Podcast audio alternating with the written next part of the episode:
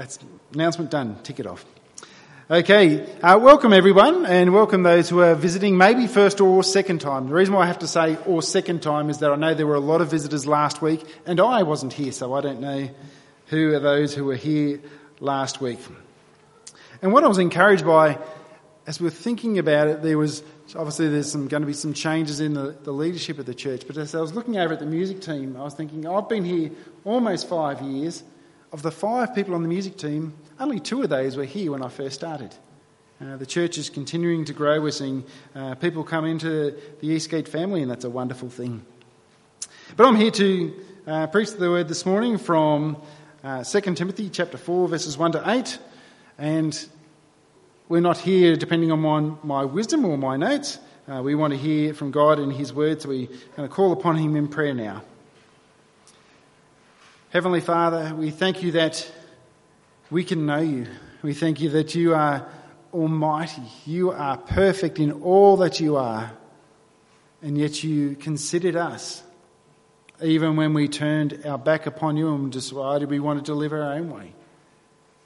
We thank you that you provided the way that we can be saved through Jesus' death and resurrection and ascension to the right hand of the Father. We thank you that one day He will return and make everything right. And we thank you that you have given us your word that we might be complete and equipped for every good work. And we pray that your word might have its work in us, all of us, by your Spirit this morning. We ask in Jesus' name. Amen. Now, just in case you think, oh, I've read the first couple of verses, does this mean that Stephen's thinking he's going to die in the next couple of days? No, that's not the angle I'm going on, but Paul has written these words knowing that his death is a very near reality. And I think if you were aware that your days were numbered, you'd probably think through quite seriously what things do I need to say? Probably the thing that's not going to go through your mind is, I don't know how much longer I've got. I better tell everyone I know that the milk in the fridge hasn't got a very long expiry and can you sort that out should I die? No, you think about what is most important to communicate. And 2 Timothy is the last book that Paul wrote that we have in the Bible. And We see there in verse 6, he's anticipating his end is very soon. Whether that be days, whether it be weeks, it is very soon. Now, Paul has been discipling Timothy, who's been appointed there as a leader of the church in Ephesus.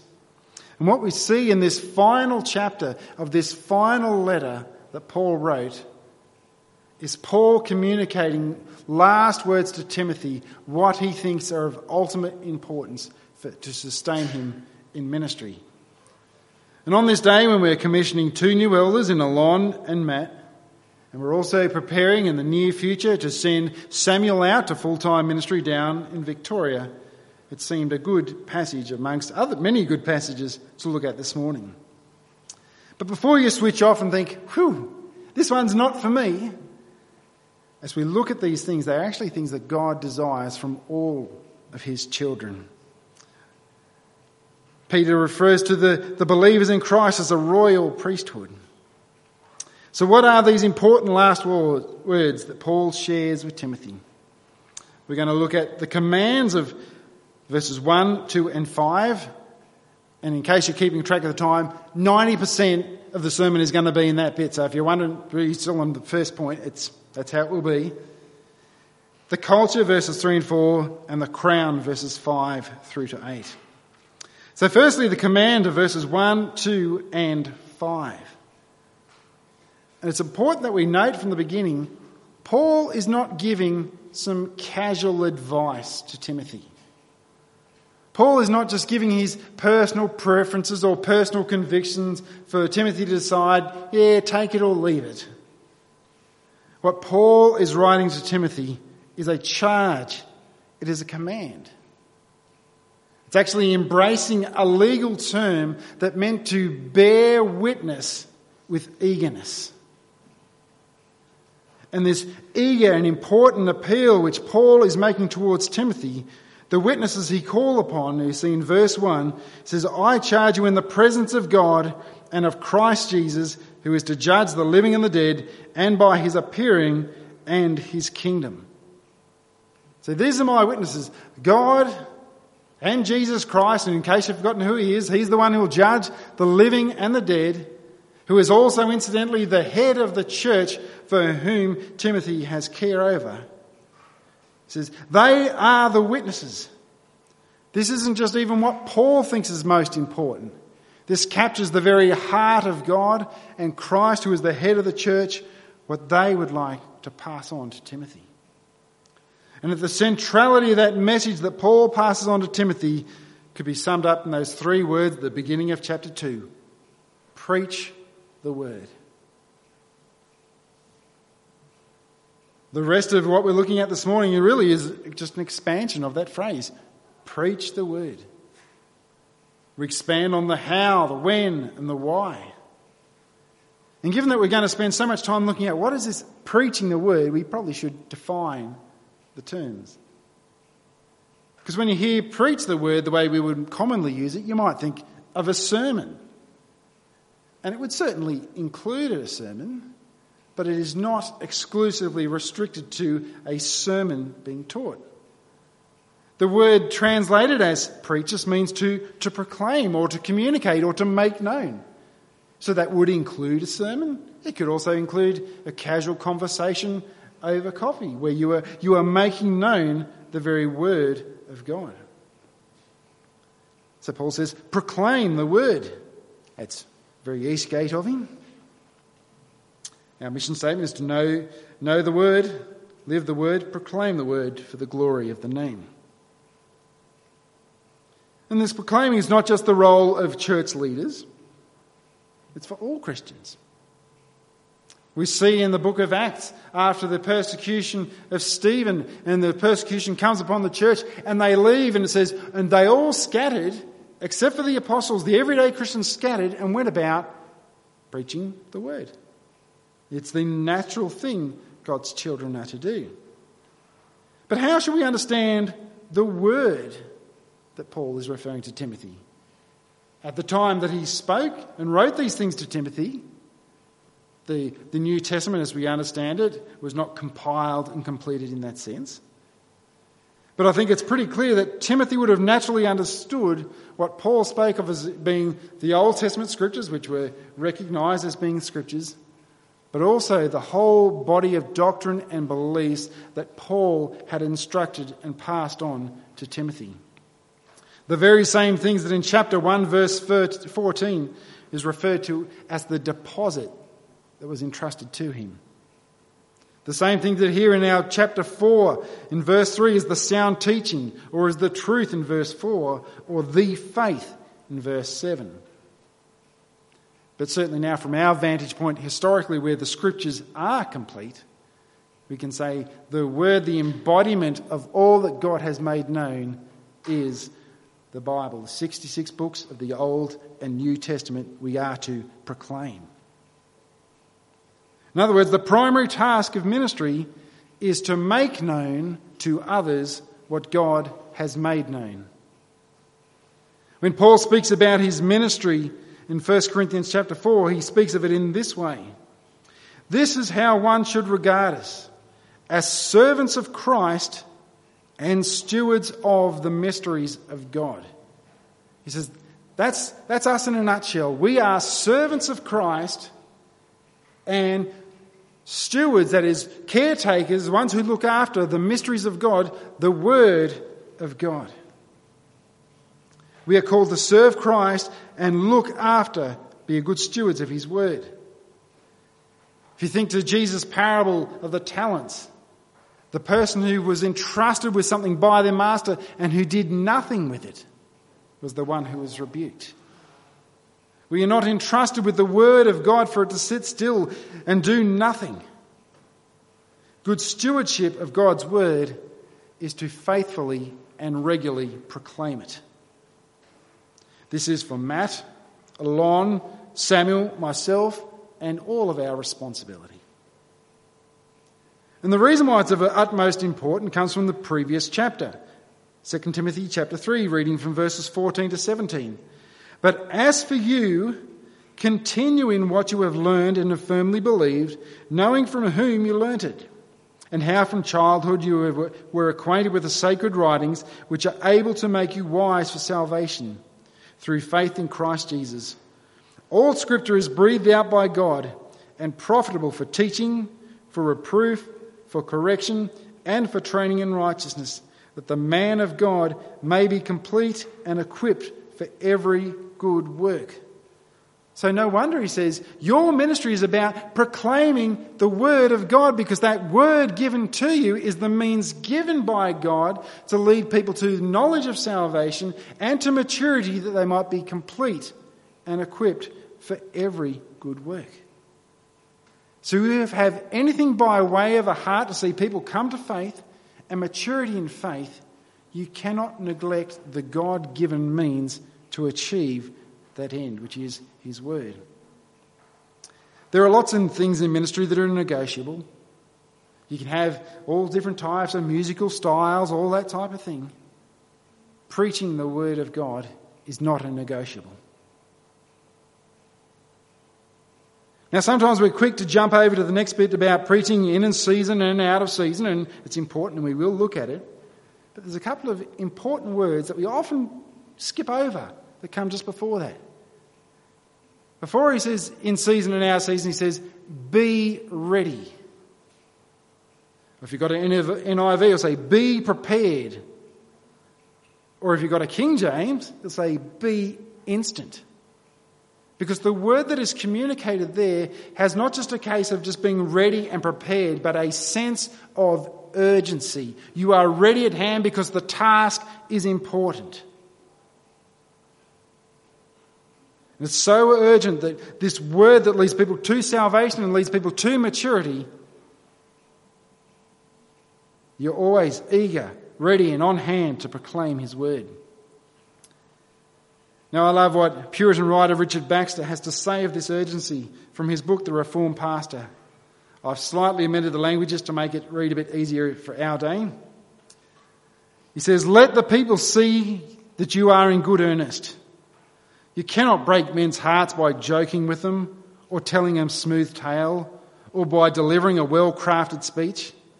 People will not cast away their dearest pleasures on a drowsy request of one that seems not to mean as he speaks or care much whether his request be granted. We proclaim God's word because it is God's given means to lead people to salvation, to maturity. We need to proclaim it with a sense of urgency. And because it is urgent, it is right that it be done in season and out of season. What do you mean in season and out of season? Well, by way of an illustration, imagine you go down to Bunno's and you buy a packet of seeds for a plant you're going to get. You flip it over to the back, and there's a little thing there. It's got a, a, map of Australia. It tells you which parts of Australia and what colours and whatever else, and it tells you what season to plant that seed for it to do what that seed's supposed to do. What that guide is supposed to tell you is that if you plant it at that time, the conditions are right for that seed to flourish to do everything that it's supposed to do. Now, I know some of you have probably planted it outside of that time, you're rebels, and you've had success and you're like, ah, stick it to the man. Or you planted it didn't happen, but when that season that was supposed to be on the back of the form did come around, the thing suddenly sprang up. But when it comes to the right conditions for God's word,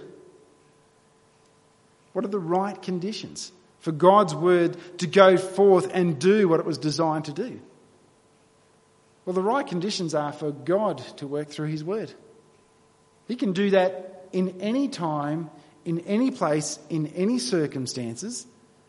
So Paul says, preach it in season and out of season. Whether it's popular, whether it's unpopular. Whether it seems to be bearing fruit or whether it doesn't seem to be bearing fruit whether people like it or whether they don't, preach the word. If people are not responding to the preached word, that does not mean you stop or try something else, as though maybe there's a plan B that God's got. You keep preaching the word because you know it is God's word, because you know that it's breathed out by God to lead people to salvation and to maturity, and that He will work through it in all times. So that answers the when we preach the word, all times. Now a little bit of the how, with a bit of why thrown in. Reprove, rebuke, and exhort with complete patience and teaching. So there's three functions there. There's the reprove, rebuke and exhort in two methods, complete patience and complete teaching. Now you're probably not too surprised about these three functions to reprove, rebuke and exhort because they're almost identical to what we read in chapter 3. When it says, all scripture is breathed out by God and is profitable for teaching, for correction, for reproving, for training in righteousness. To reprove means to correct, to show something wrong, to show by exposing the truth to bring to shame that which is not true. To rebuke means to evaluate and bring a charge against either a person or a teaching or a, or a belief. Or to exhort or encourage, as it's translated in some translations, means to admonish or encourage people towards right behaviour. Or you could say is very much like training in righteousness as described in chapter 3. Now, unfortunately, if you've been a Christian long enough, you've probably learnt by now that there are some who like the reprove, rebuking, and correcting that maybe aren't so good on the patience and teaching. I know I've certainly encountered some people who love to reprove, who love to rebuke, with a very slim or absence entirely of patience. But Paul encourages Timothy to do these with all or complete patience. Complete patience with the people that you're dealing with, knowing that we ourselves do not immediately change the time that we read something in the scriptures that, that confronts us. Recognizing it as God who does the works, He who waters, He who plants is nothing but God who gives the growth. We give, we wait patiently for God to do His work. And that complete applies both to the patience and to the teaching. Parents and teachers will know the thing. You don't just say, don't do this, don't do that. You, you teach them towards what is the right thing to do and why. Likewise, when we correct somebody with all patience, there should also be teaching. Because there's always going to be two reasons why people's lives are not consistent with the gospel. It's either that they know the truth and they're actively in rebellion against it, or they haven't known the truth because they haven't been taught it. And they need to be taught. Hence the reason for complete teaching with complete patience. That you might teach them what is right and lead them in the right way.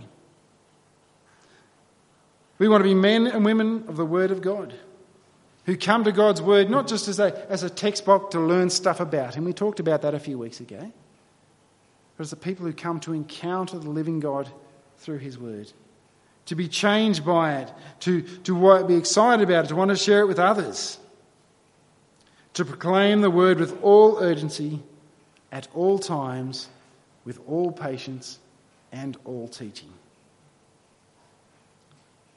Now, as we're looking at commands first, we'll jump down to the next set of command, verse 5. We'll come back to verses 3 and 4. Paul then again turns to Timothy and says, As for you, always be sober minded, endure suffering, do the work of an evangelist, and fulfill your ministry. Preaching the word in this world, both now and in the time of Timothy, sometimes will be hard. It won't often be well received. Paul knew this to be true from his 30 or so years of faithful ministry. He was faithful to teaching the word, but it wasn't always kindly and well received. So his advice to his disciples is be watchful, be sober minded.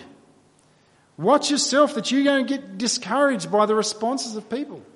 Watch your life and doctrine closely. Watch that you don't go down the path of the easy things, saying the things that people want to hear. Yes, there will be times when you experience suffering. People won't like you because they don't like some of the things that God's word says. I know I've preached many sermons on difficult topics and I've come to the pulpit with a heavy heart knowing that I'm going to say something that's going to upset somebody that I love in a congregation. And I hope in those contexts I've been patient, gentle, and respectful as we deal through those things. And Paul calls him, do the work of an evangelist, which is a command which applies to all of us. It's interesting to know that the only person specifically called an evangelist in the entirety of the scriptures is Philip, who wasn't an apostle, but he's called an evangelist. But all of us are called to do the work of evangelism. We're all called to share of the good news. And finally, as Paul has been very clear to Timothy about what his ministry is, he says, That ministry that I've been teaching you about for years on end, fulfill that ministry. Stay on course. Guard what thing that you've been entrusted with. Serve God and others faithfully because, Timothy and all of us, you will be tempted to do otherwise. So there you go. I did say the command was the big section. Number two, the culture, verses three and four. So we've looked at the when in every season, in and out, how, reprove, rebuke, exhort with complete patience and teaching. We've touched a little bit on the why because this reproving, rebuking, and exhorting is part of the reasons where the scripture is profitable for that we see in chapter 3. But there's also an environmental or cultural reason why we must preach the word. Verses 3 and 4, he says, For the time is coming when people will not endure sound teaching but having itching ears, they will accumulate for themselves teachers to suit their own passions. They will turn away from listening to the truth and wander off into myths. Now, there's a temptation when you read that to think Paul was speaking about a time miles in advance from his own day. That was true in Ephesus in the first century where Timothy was. Ephesus was full of false teachers that has plagued the entirety of Christian history. There are people who twist the word of God and tell people just the things they want to hear and leave out the things they don't want to hear. Sure, you could look around and say, well, that looks like what we see around us today. We see that happen quite a bit. But it's been the experience of the church right from day one. The word of God we're seeing is profitable for rebuking, for correcting, and exhorting and training in righteousness, which means that it confronts the very things that we love. It confronts our worldviews, it confronts the way in which we live, and be honest, sometimes we just don't like it. We like being told we can do all the things that we like to enjoy to do. We don't like someone saying, that's not the way you were called or designed to live. So when someone comes along and they preach all of the benefits of the gospel, but say nothing of the cost. It will never challenge you to change in any way, even though it's the heart of God that you be changed to be more and more into the image of His Son. You will gather lots of people around you. It's not hard to do it. You just avoid all the controversial topics. You just do all the, all the positive stuff. People will flock around that. There's no doubt the Bible teaches things that are hard even culturally offensive, you could say. And when we talk about engaging the Bible and engaging culture, you really have only two options.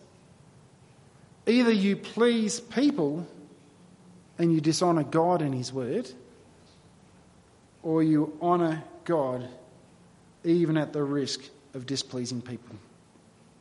Now remember, that's in the context of doing it with all patience and teaching, with gentleness and respect. Culture is not the lens by which we interpret the Bible. We don't say, well, culture shifted this way, therefore we'll make that change the meaning of the Bible. the thing which interprets the other will be the thing that you deem to have most authority and power. And so if you say that culture interprets the Bible, you say culture is the highest authority, God and His words down here. Rather, the way it should be done is God and His word is the lens through which you interpret the culture in which we live. Culture is not even consistent. It changes all the time. Anyone who's lived long enough will realize there are things that were considered abhorrent in you when you were younger that are now considered great and to be celebrated. There's nothing consistent about it. God never changes. God is the one who created a thing, who established what is good and what is bad from the beginning. And when the creator of all things, who is good in everything he does, when he speaks, you listen. You never call good what God has called evil. And you never call evil what God has called good. We're not here for a popularity contest.